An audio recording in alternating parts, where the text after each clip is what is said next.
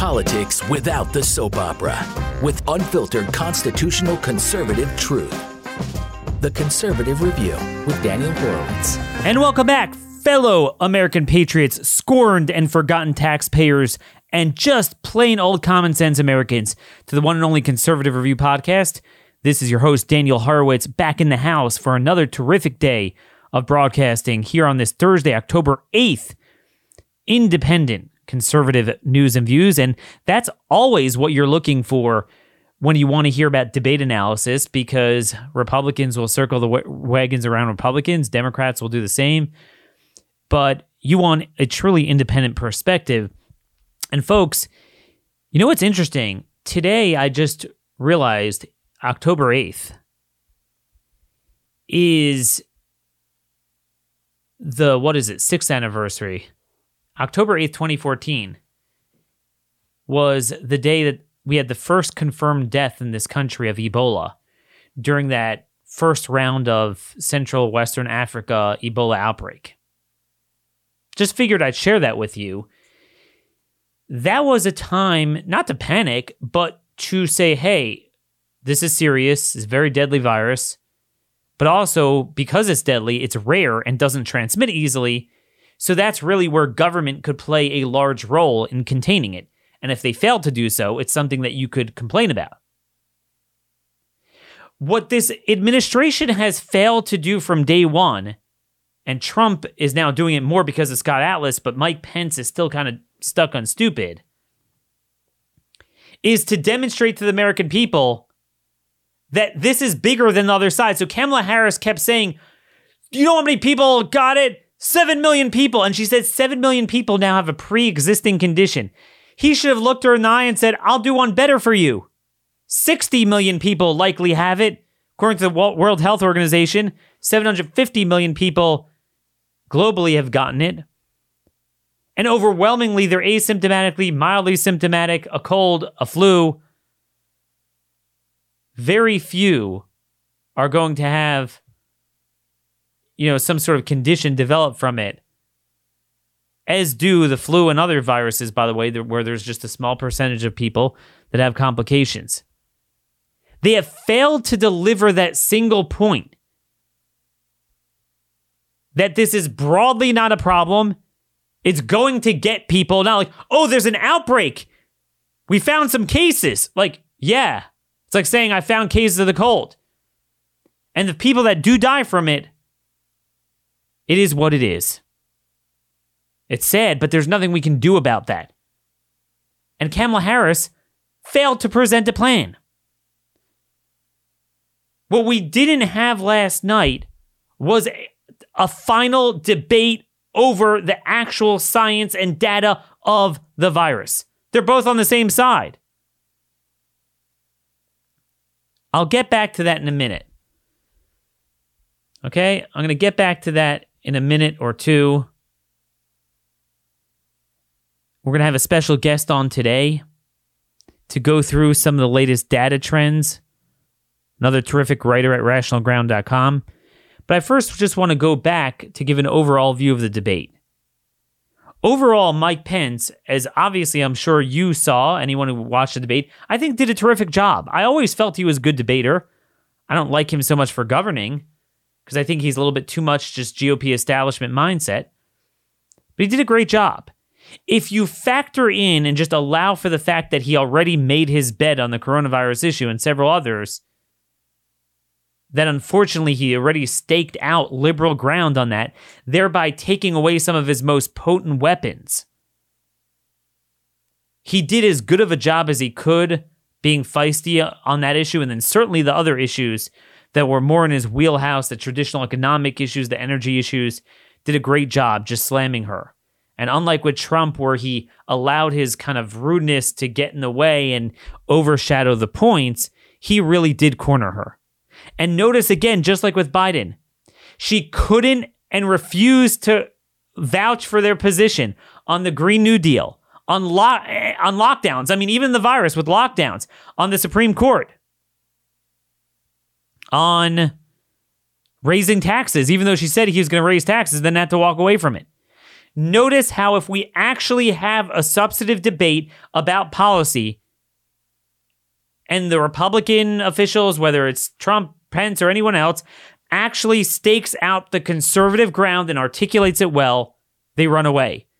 And by the way, run away from things that they openly and very readily stand behind when they're in front of a left wing audience, but they cannot hold that ground when standing before the broad array of American people, the general electorate. So to me, that was the takeaway. Harris, she was the one who was rude with the just nauseating faces, and she just has a very punchable face. But the the biggest thing again that bothered me was that even where he did a good job, like beating her at her own game, but that wasn't the right game to play. So, for example, Pence had a great line, if you remember, where he said, you know, actually, notice you haven't said what your plan is on coronavirus because it's awfully similar to our thing.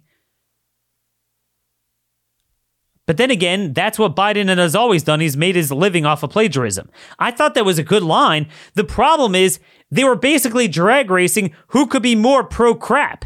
So basically, she came down to contact tracing, testing, and vaccine.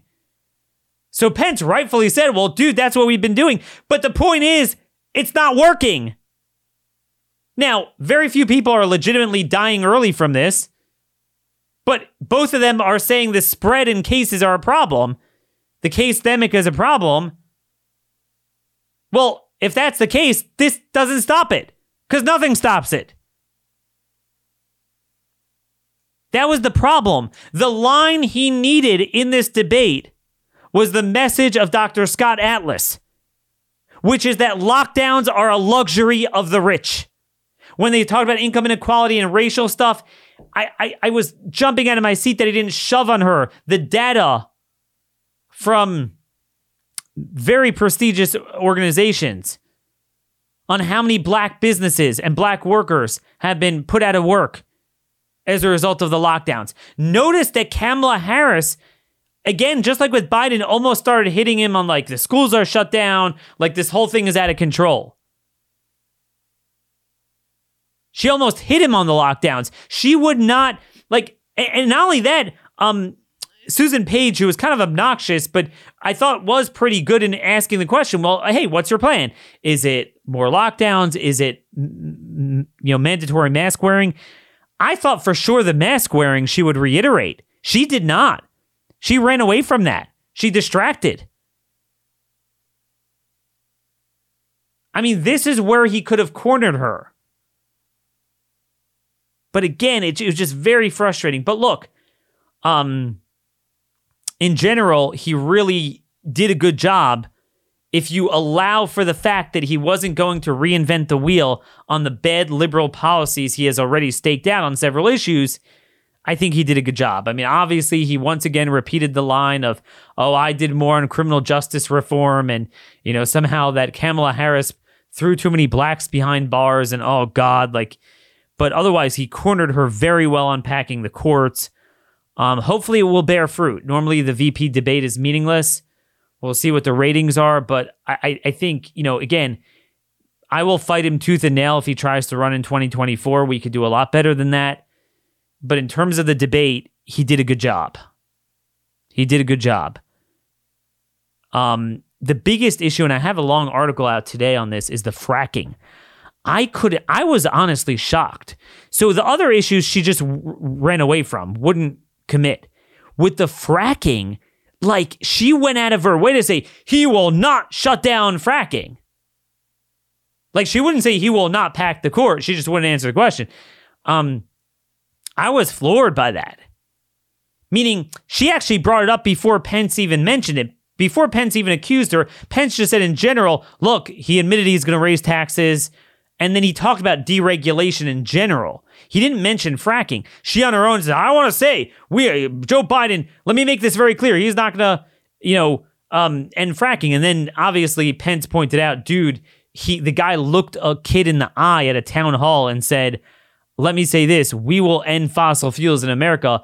Um, and Harris did the same thing. We will end fracking, she said at CNN's uh, climate change town hall. It- I believe it was September 5th, 2019. I think all the candidates were there, Democrat primary candidates, if you want to look it up. It's a short video, it's uh, circulating on the web. And so then Pence cornered her, and then, you know, but but then the moderator asked her about the Green New Deal, and she said, First, I want to say, she went out of her way, he will not end fracking. That tells you that is a potent issue that the administration needs to push more. It is probably the most unsung miracle of this administration that people don't know about. If you look at the degree of oil production, natural gas production, oil and natural gas um, ex- exportation, the refinery capabilities, it's unbelievable. We have become a, an energy superpower. It has been responsible for massive job growth, massive reduction in prices of so many goods that would be so much higher, tax revenue to much needed areas like New Mexico that are very poor. And then foreign policy giving us the leverage over China, Russia, Iran. Remember, Iran was Soleimani and the Iran deal. They threatened an oil crisis. It fell flat because we're now crushing everyone. And not just oil and natural gas production, but downright exporting and, and shielding the world under our umbrella from Iran or you know other bad regimes holding us hostage over oil and gas. That is a story that needs to get out more. They need to say that story. They need to demonstrate how Harris and Biden and their policies every day are encumbering us in courts, in the states, blocking our pipelines, um, the ability to deliver this gas, to refine it. There's a very good story to be told there. And I think uh, even I was shocked at how much she ran away from that. I think that is a very big story to emerge from the debate. But again, the broader issue is that if you actually speak facts on policy and assertively, they cannot hold their ground. And there's no reason the virus can't be that way, which is why what we really need is a national debate between Fauci and Atlas. That would be awesome. And the public needs that. Because that's the problem. Because Pence has, with this stupid task force, and, and, and Birx is still going like an animal. She's like talking about the Jews in New York now. I mean, that needs to be disbanded. So they already staked out this ground. So the moderator, Susan Page, talked as if like it's a premise like, there are people getting these cases. Like, dude, my zip code has just gotten slammed. There's almost nobody in the hospitals. I have like 10 friends and acquaintances who have this now. It ranges from nothing to a cold to sometimes some quirky muscle aches or one or two people a loss of uh, sense of smell. That's what it is. And she got up there and said, 7 million people now have a pre existing condition. I was like, dude, it's actually 60 million people then eh, by, by that calculation.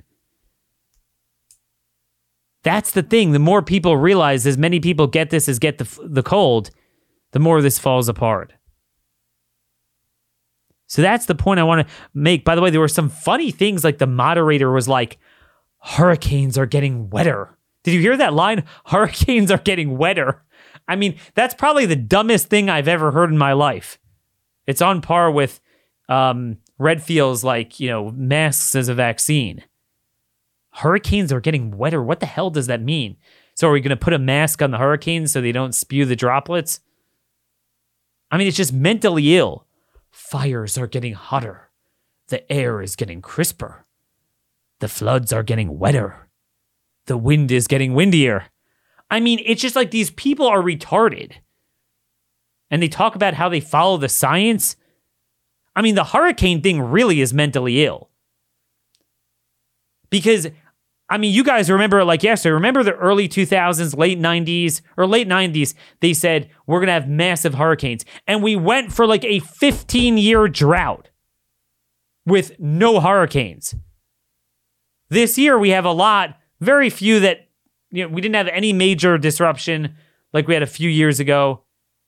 But then before that, we had nothing since the big Katrina Rita year. It is literally wrong. And the fires, by the way, you know, today, October 8th, is the anniversary of the 1871 Great Chicago Fire. Yeah, like we never had fires before.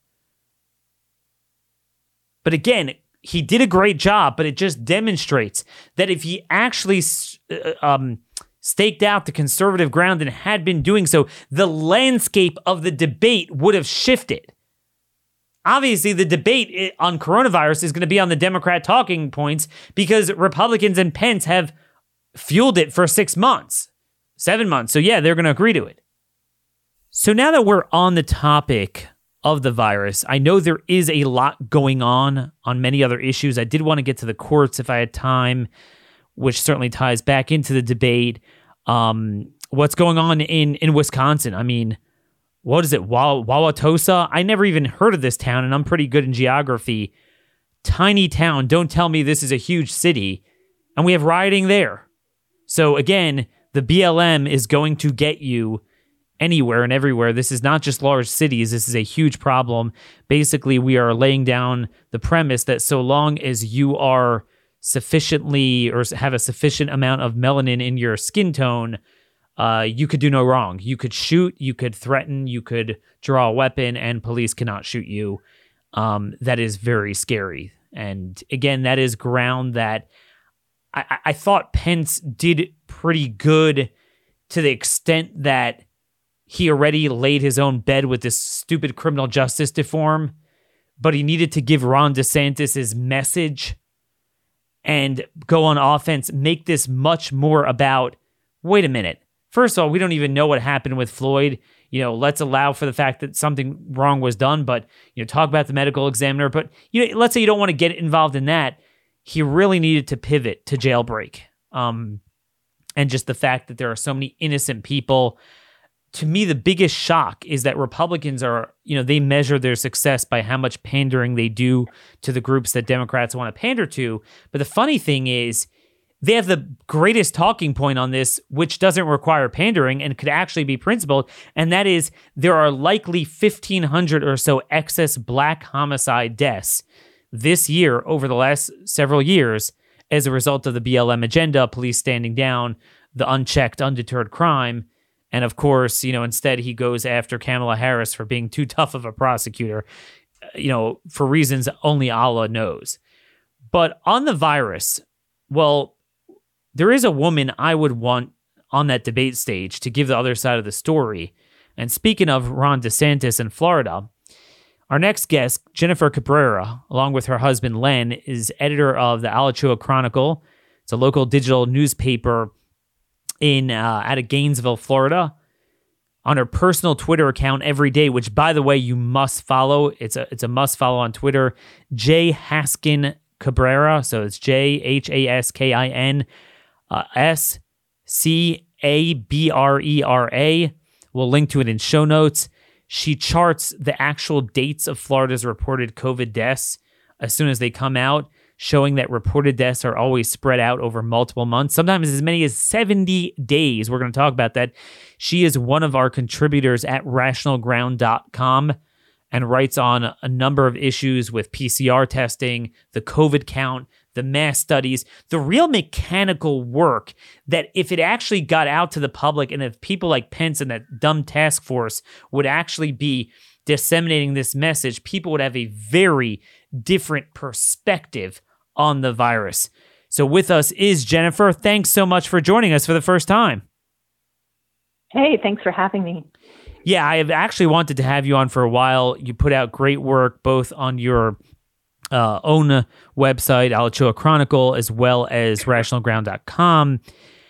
Let's start off with the PCR testing. So, obviously, the world is panicking over a test. It's literally the tyranny of a test. I have in my zip code where 4,000 people at one site got tested because there was a whole, there was an outbreak in a college and everyone went crazy. And you know, everyone I know is either asymptomatic or literally Jennifer less than a cold. I mean, you know you know a cold like, you know, the 2 days of miserable sore throat and then the 2 days of you know, the constant running and then the two days of the stuffiness, you know, the full blown thing. It's like, no, it's like a partial thing with some quirky assortment of symptoms, you know, maybe some muscle aches, maybe some get a, a loss of smell. What, how bad are we overstating? How badly are we overstating the extent of cases with the PCR testing? So go through the whole shebang of the mechanics of how it works and how it's flawed and what we need to be doing instead. Sure. So we all think of these tests as they tell you whether you have the disease, right? I mean, that's what a test is supposed to do. But somewhere along the line, the decision was made to use PCR testing for COVID. Now, I believe I, PCR testing is really a, a surveillance tool because what it does is it takes a sample from you know way up high in your your nasal cavity, and then it do, it, it does re- progressive cycles of doubling whatever it finds in that sample until it detects enough to call a positive. We have decided in America generally to d- double this amount of the sample 38 to 40 times. What happens with that is that the very tiniest fragment of RNA from the virus that could be from you have been exposed to it, but you it, you've never been sick, or it could be up to 90 days ago you had a mild infection and maybe didn't even realize it. That gets picked up when you multiply, when you double it 38 to 40 times. We have multiple studies showing that the if this doubling number, is what's called the cycle threshold, like I said, we're currently using 38 to 40. If it goes above 34, then that amount of that virus is almost certainly not infectious. They have done, they've cultured the virus. And what they found is that if, if it triggered positive over 34 cycles, it wasn't infectious. It wouldn't grow in a, in a culture. So we know that 34 is the max it should be set at and probably lower. I mean, there's probably some some people say it could be as low as you know 20 to 25 27 somewhere in there is, is the number that we should cut off a positive test at but here and many places in the world we're cutting it off at 40 that just picks up a ton of people that aren't sick at all also labs have access to this number the cycle threshold at which the test became positive but it's not divulged to patients it doesn't show up on your your test report or anything. So, so I think the first thing that needs to be done is is more transparency. If, if you get a positive test, you should demand the cycle threshold at which that became positive. Mm. And but anyway, we're so we're using these super sensitive tests that, like I say, I think they're they're designed for surveillance. Remember, public health just wanted uh, initially this started out. They just wanted to know how far is it spread, where are we seeing it, where is it popping yep. up. And that is entirely different from where it turned out, where if you got a positive test, you are not quarantined for 14 days. You have to stay home from school. You have to stay home from work. You get locked into an isolation dorm at your university.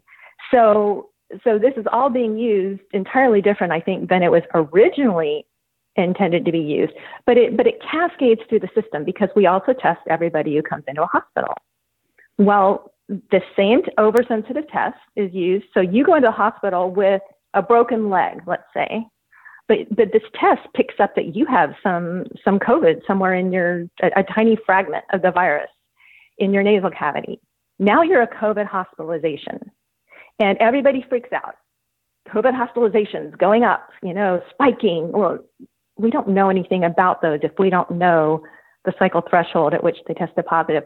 But it's worse because again, every one of those people that dies is a COVID death. And I got confirmation yesterday from the state of Florida that all deaths that occur within 30 days of a positive COVID test are considered a COVID death unless one of the exclusion criteria are met. So, you know, they're supposed to not count it if it was trauma or suicide or something. but so you have people in long term care, we're testing all of them. So over time, just from the possibility of false positives, if you're getting tested every two weeks, there's a good chance you've had a p- positive yep. COVID test at the, some point. The, the median you're stay, the, Jennifer, the median stay of those who wind up dying, this is the median stay is something like six months of those who wind up Correct. dying in a long term uh, term care home. So th- this epidemic has been going on, and these policies have been going on for now a half a year. so you know, fifty five thousand people in America die a year. Many of them are going to be obviously in long term care facilities. So you're telling me that it's not just the fact that the virus is not deadly, you know, 99.5% of the time. It's that we now have this whole cohort that's even beyond those who legitimately had it, but certainly recovered and or didn't really have problems, that it's just totally bogus. And that's a COVID death too. Right. And that's, we're seeing that in the median age of COVID deaths is 79. That's also median life expectancy in, in the, in the United States. And what we're seeing is that people at the end of their lives are getting positive COVID tests and are being counted as COVID. We're just counting almost, I won't say everything because certainly there are some negative tests. There are certain, but, but here's what's happened. Even a do, an, an honest doctor who says, you know, yeah, there was a positive COVID test, but, but had nothing to do with the death, and they don't put it on the death certificate. There are bureaucrats at the state level that are going back and matching every death certificate with their list of positive COVID tests and counting them as COVID deaths. And that's part of why we're getting all these super delayed death reports, you know, back from June, July. A lot of that is death certificate matching. Those so, those people never you ask their families, they didn't die of COVID, they died of something else, but they had a COVID test. Okay, somewhere. so that's where I wanted to go next. We heard about this for months already. We all knew this was going on, that anyone who would have a random test and they test positive. They didn't even know about it. The family didn't even know about it. They clearly died of Alzheimer's or they were in hospice care for cancer or whatever. And, you know, they were expected to die and they died when they were expected to die. And suddenly they see, you know, oh, there's a COVID death. That was definitely happening all along. And, and we knew while we certainly disagreed with it and we, we pointed it out here very early on, we knew it was the result of this carte blanche CDC guidance that the states picked up on, which is pretty much anyone who has a COVID positive test, you know, with few exceptions, they're going to code that as a death. And we, we've seen that with homicide, suicide, drug overdoses, uh, motorcycle accidents, even though they weren't supposed to count it, but we've certainly seen that. But what you're alluding to, and I want you to expand on it if you have some data you could provide us with, because I've seen some of our buddies have put this out, but I just don't remember the data offhand. That basically there was a certain percentage of backfill deaths that were happening every day. You know, it was whatever it was, 15%. But then suddenly, the last month or two, the percentage of deaths that are laundered from the past in a given day seems to be like the majority of them. It's exponentially higher than before. So, you know, we could allow for the fact that, look, you know, some people it's not like there's a, a meter that like you know puts it out on a dashboard the second someone dies so legitimately some people take longer they have autopsies um, so you know, you could have backfill deaths. Oh, you know, like that guy was actually a COVID death, and some of them could have even been legitimate COVID deaths, not made up just because they tested positive. But you wouldn't expect to see over time a much greater percentage of backfill deaths, right? Well, yes and no. So there's two things going on. One is one is this this you know death certificate matching, which can go back however far the pile is they're working on, but also so in Florida, which is what I pay close attention to, our peak for deaths was between July 25th and August 5th.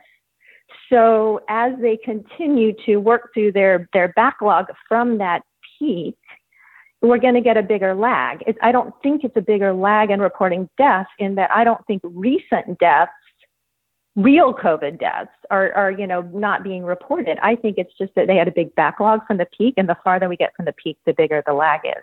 But on top of that, my husband Len did an analysis looking at the the the records in the case line data that were just recently marked um, as COVID deaths.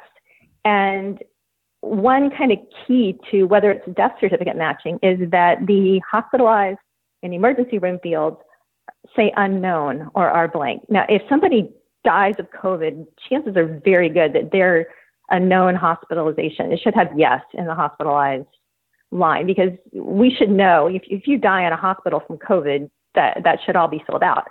if you died at home of a heart attack but had a positive, or died in the nursing home of a fall or whatever, and there's a COVID test, then you know they may not know whether you're hospitalized because maybe you weren't. But it's it's gone up in July, 52 percent of the cases and 25 percent of the deaths had unknown. And so we've just got this whole list of of positive tests that we don't really know anything about these people, and they're just now going through and just marking them as deaths.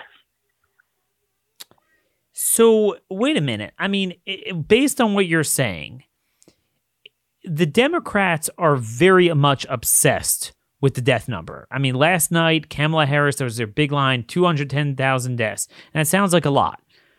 And for a while, a lot of, you know, our rational ground folks have felt that it's more in line with maybe like about 130 or so now. It's very hard to pinpoint. You have to do a process of elimination with CDC all cause deaths and you know you look at the lockdown deaths and and that's a whole thing and uh, you know Kyle talks about that a lot and some of our our other buddies.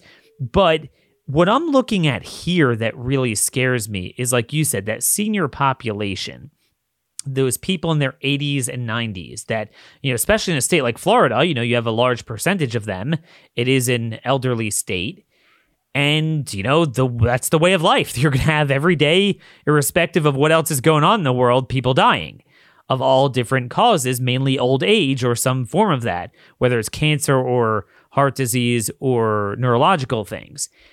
And you're basically, you know, now that we know that there is this obsession to jack up the the death number and that is, you know, really everything behind what's fueling their power trip and their control their social control measures how much could we trust that they're not doing everything they can to comb through every death certificate to try to just totally you know fudge the numbers? Well obviously they are. And, and one pushback i get a lot is well you know governor desantis isn't trying to run up his death numbers so this can't be happening in florida but it clearly is. And so this is where somebody like Governor DeSantis can make a big difference because he, uh, uh, several months back, he, he told Florida hospitals, he said, I want to know who's in your hospital with a primary diagnosis of COVID versus somebody who has a positive test but is primarily in there for something else. And we now have a dashboard where you can look at and you can tell who's in there with a primary diagnosis of COVID. And then that gets completely separated from all the, oh, you had a positive test sometime and you're in the hospital people. Two different metrics. Why can't he tell them to do the same thing? Sure, keep counting them the way Birx told you to count them. Any positive COVID death, what any positive test is a COVID death. Fine. But separate that out from people who died with a, you know, the top line on their death certificate says COVID it's it's pretty simple to do. It's it's a direction that he could give. Like, sure, keep counting the metrics, like the CDC says, but let's also look at this other metric. It's something that he could really make a big difference in. No, exactly, exactly. I mean, it would be literally like during cold season, counting everyone who has a cold, which is going to be a lot of people, and then counting that as a death. Um, how much have you seen from the other side of the ledger? So, in other words, not the case where you have a BS positive test, but the opposite I've heard of cases where someone is negative. They test them and they're negative. But but they feel they have symptoms. The the the symptoms are COVID-like symptoms and they count that as a COVID-like hospitalization and subsequently they die, it's a COVID death. Now, so to begin with, I didn't focus on this side because I actually thought that that was more accurate. Because to me, the testing is has some BS components as you talked about. So to me, like you know, if you see someone has ARDS and they have lung problems, so to me that sounds actually a lot more accurate. But then I started hearing about situations like this. It's not like you know a 65 year old that really wasn't slated to die randomly comes in with COVID, clearly having that you know what you saw in New York City with a lot of people in March all right, you know, let's say you didn't get a test, or maybe even if you got a negative test for whatever reason, which would be kind of funny given how sensitive they are, eh, you put that down as a COVID death. But I'm hearing you have seniors in hospice that are to end the final days of their life. So you have a cancer patient, the final day of their life. Well, Jennifer, what tends to happen? They have trouble breathing, okay? So they have trouble breathing, which they always do and they test them, and the test, which is stupid to begin with, why are you testing them? But they test them, and the test is negative, and they count that as a COVID. Well, because look, that's that's ARDS. That that's a major symptom. It's a lethal symptom of COVID, right? Right. I, I, and to be fair to Florida, I don't. I know there's other states that count what they call persons under investigations or whatever, just based on symptoms. I don't think Florida's doing that. I do think we get um, death certificates where a doctor says, regardless of testing, this looked like a COVID death to me, and that's fine. But but at least for death certificate matching, we're going on, on positive tests, which, like you say, is probably more bogus than going on symptoms. Um, but the hospice issue is interesting because it's a very small sample set, but in my county, we've had 61 deaths. 25 of them were in hospice already. Mm, so, wow. you know, and, and these, are, these numbers are constantly published as, oh my God, you know, keep in mind it's a very small number. So it's always like two more deaths today. But, th- but that's more, more than a third. It's, it's, yeah, that's it's more than half. a third. I they were downright in hospice. So right, that, that's a different Yeah. level than LTC. I mean, hospice is literally where you go to die. Um, it's a matter of days, weeks, not much more than that. And yeah, I mean, because because Jennifer, I'm glad you gave that to me because I've been dying to get that data point nationwide. We're always talking about LTC. I would love to know how many of those LTC deaths were downright getting hospice treatment. the point my county direct health director makes, and it's not a popular one, but the people in general. Now, there's always a small, there is a definitely a small number of people, and I don't know why we haven't spent more time investigating this, but there are people that get the cytokine storm and they just overreact to COVID, and their body, you know, Yeah, flips out and they for die. sure. That's for a sure. real thing. Okay, not saying any of this is a hoax, but the in general, the people that are dying from COVID or being marked as COVID deaths are not the people that you're seeing out and about in grocery stores. They are people that are very frail, that are homebound or in nursing, skilled nursing, not even generally in assisted living. They're almost always in skilled nursing or in hospice. They're not well. They're frail, and there's what you know, we like to look around us and say, you know, oh my God, you know, X percent of the people that I see in this grocery store could die of COVID. But it's not true. Yep. It's it's the people that are dying from COVID are the ones you don't see because they're not out in public. Um, they're morbidly obese. They have um, lifelong disabilities. There's there's almost always something else going on when somebody dies of COVID. So, so Jennifer, let me ask you this question then. You're in Florida. Um, again, lots of elderly people. Here's something that I don't understand the other side could never answer. And that is this. Where most of the deaths on a given day we're seeing are elderly. And and you've put that out many days. There were some days where you showed that, you know, the median age was downright in the 80s, some days even 92, as high as as, as the, the the median age of the deaths in that batch of reporting. So they're they're all, you know, these these are often very old people. So what I don't understand is this. According to them, you have to do something wrong to get COVID. It's because you didn't follow one of their things. You follow the moon dance and the rain dance and all their rituals with the with the mask uh, uh, religion and and the, the the spacing rituals, and you do their stuff. You're not going to get it, but it's all these people yupping it up. You're spreading it. It's God doesn't exist. There's no natural phenomenon. There has to be a human input that caused a respiratory virus because there could be no other explanation. But what I never understood is even if you want to tell me there's 5% of these people that are irresponsible in their book, everyone I know, if they're in their 80s and 90s, dude, they have not left their homes. They, you know, that is a big risk factor. You know, you could say in March, February, New York, people were caught by surprise, the nursing homes. But Jennifer, by now we are months into this. Overwhelmingly, these people, if they're 90 years old, they're not yupping it up at the bars. They are locked down. So, according to their logic, how the hell do they even get it?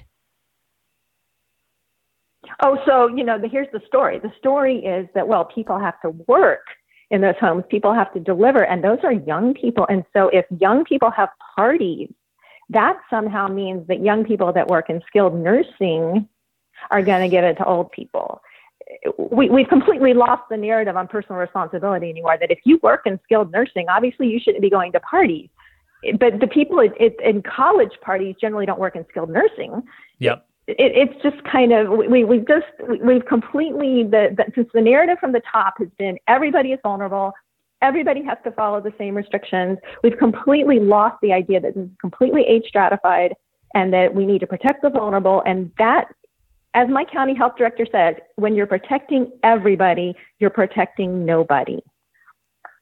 Let me just posit a overall overview hypothesis with what you're saying with the PCR testing, and I want to see if you agree with this assessment. I, I was thinking last couple days we we have to kind of two com- or seemingly competing narratives that our side, the rational ground side is put putting out. On the one hand, we're saying, look, this spreads like wildfire. We always agreed to that. That was our point.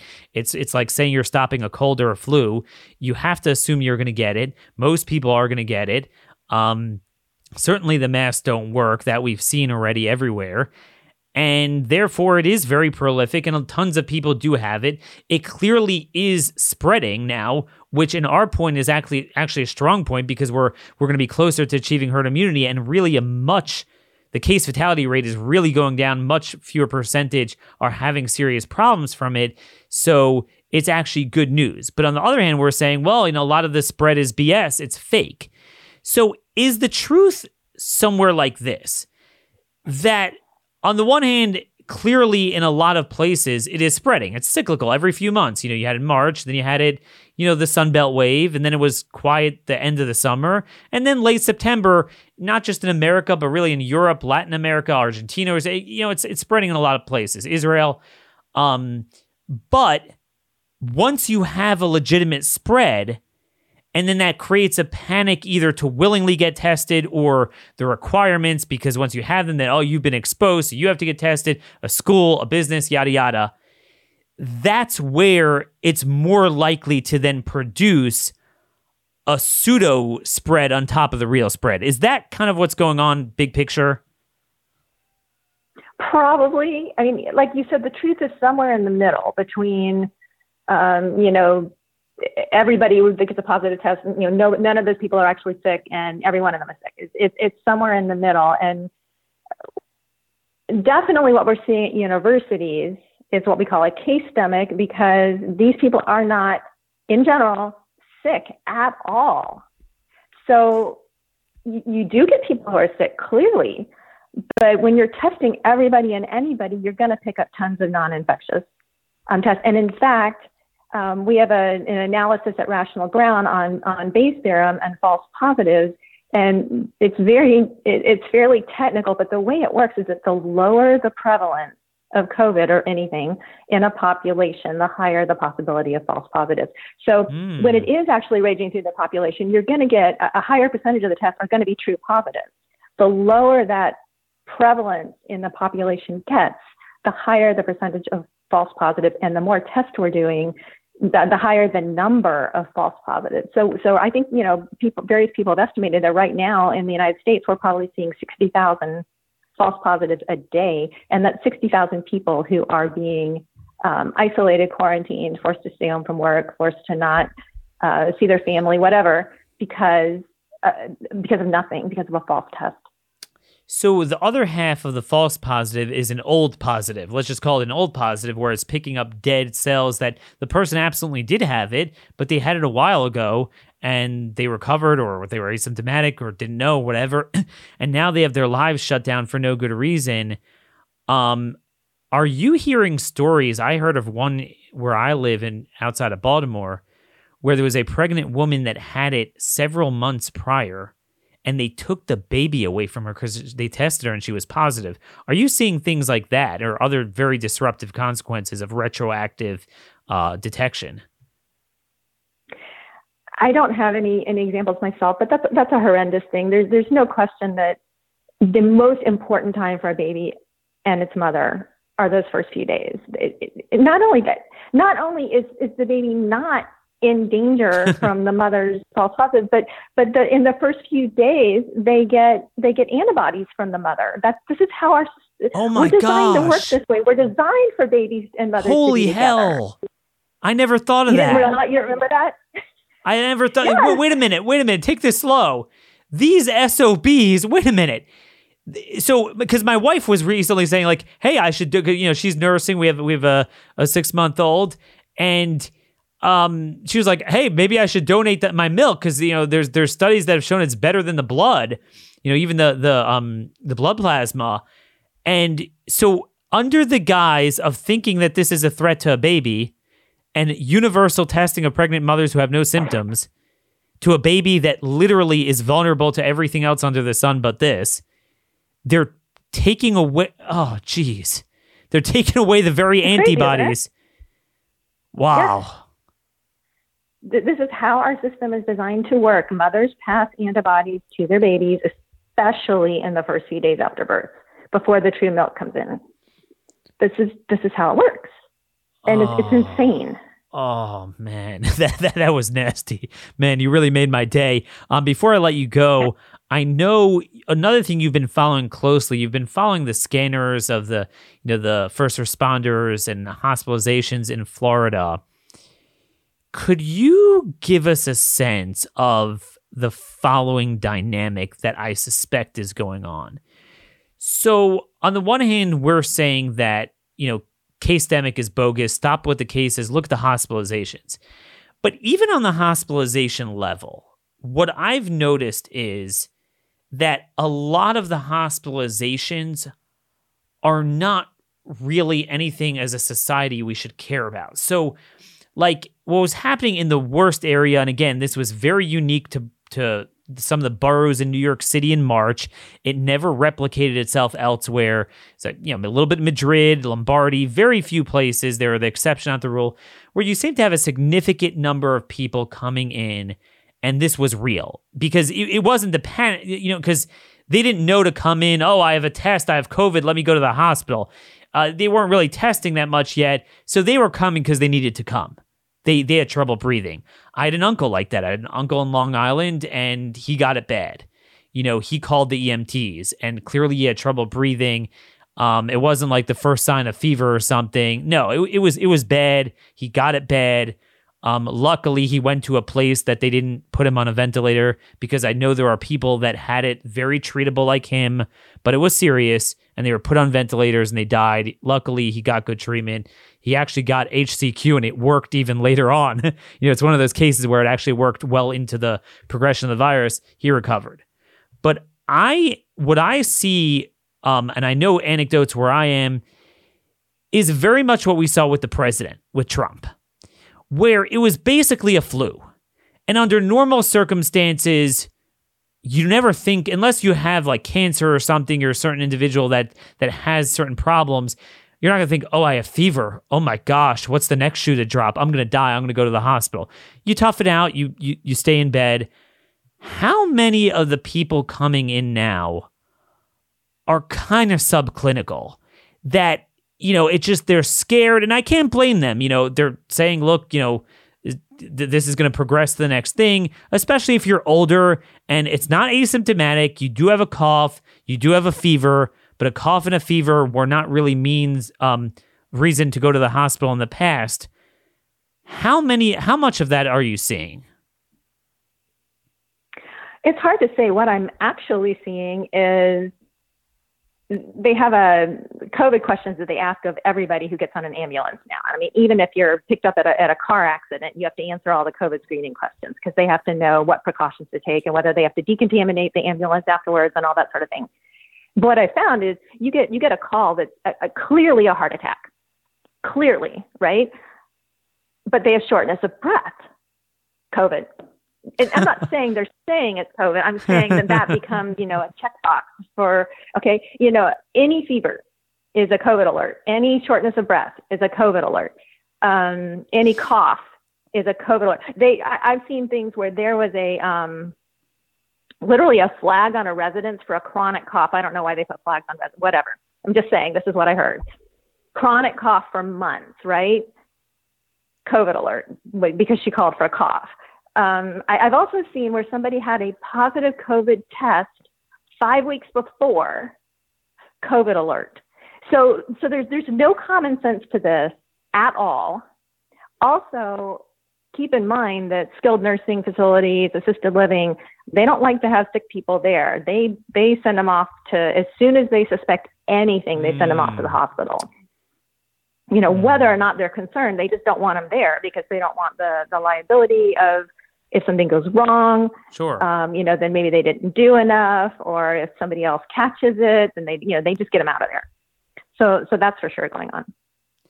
But I also hear things like I, I had to laugh the other day. I heard one there was like a, a young woman, like 25 year old. She called, to, and here's the call. She's like, she says she has the COVID and she wants to go to the hospital. And the funny thing is that they were kind of going, okay, did she say, did she give any symptoms? Because th- this has you got know, to be just, "I happening. COVID. Jennifer, it's got to be happening because you look at all the surveys on young people and how they're even more spooked than elderly people about it. Mm-hmm. They're obsessed with it. They literally think like these like hippie dippy types that are, you know, that ge- Generation Z or whatever they call them, millennials that that are all into this stuff. So I could totally picture them just, oh my gosh, I test positive and panicking, and especially if you do have some symptoms, and oh my gosh, I have a fever too. And, and look, if you're elderly and you talked about the nursing home, I don't blame them, given that there is a certain bad path that it could potentially take. And if you want to ward it off early, because getting it early is important, where it literally is nothing more than a flu now, but you want to make sure it doesn't potentially turn into an ARDS, a severe pneumonia. I understand that. But I think as a nation, when it comes to public policy, surveillance, and quantification of numbers, we do have to take that into account that you can't throw all hospitalizations in a pot um, because you get what I'm saying. This is not just the car accident guy who tests positive, it's a legitimate COVID hospitalization, but it's not like my uncle who it was straight up COVID, had trouble breathing, you know, the, that that was that needed intervention and it needed it quick. And- and yeah. Right, and this is why I think we're seeing even nationwide, but certainly in Florida, there, there's a floor to, to COVID hospitalizations. That there's just a level we're not going to get below as long as we're focusing on it the way we are. That's that's an important point because like there are certain areas like Wisconsin is legitimately spreading because heck they didn't get it much before, so everyone's gonna get around. I mean, no matter what you do, it actually proves our point. Um, but whereas Florida, that relatively recently had substantial saturation, so you'd expect to go down to nothing. I mean, right? You're not hearing much there, but the data is kind of stubborn. It's it's just stubbornly stuck there. And I think between the false positives, notional notional positives, um, just the the baseline panic. Warehouse, warehousing, warehousing nursing home patients, you know, just holding them. Um, Oh, you're saying because they don't want to bring them back, right? They um, right. so they they recovered and they could have recovered weeks ago, but they're terrified to put them back in. And again, I understand that you don't want to repeat the whole you know nursing home fiasco. I get that, but again, when we're talking about data and that data is driving all the policies, you have to be honest about what is an accurate measure and you know that all the numbers aren't created equal and that this is not tantamount to hospitals being overrun by a long shot, not even close, not even flu-like levels. So great um, presentation as always. I, I really wanted our audience to hear from you. You could check out Jennifer's work at Alachua Chronicle. That's A L A C H U A. Um, that's where Gainesville, Florida is. For those of you not familiar with the area, follow her on Twitter at J Haskin S Cabrera. Cabrera. We'll link to that. Obviously, rationalground.com is your one stop shop. Great content there. Jennifer, thanks so much for joining us and looking forward to having you back again. Thanks, Daniel. I appreciate it. And there you have it, folks. We are out of time, way out of time here. Till tomorrow, or perhaps Monday. I might be traveling. I'll let you guys know. Have a great weekend. Stay safe, stay armed, and stay informed.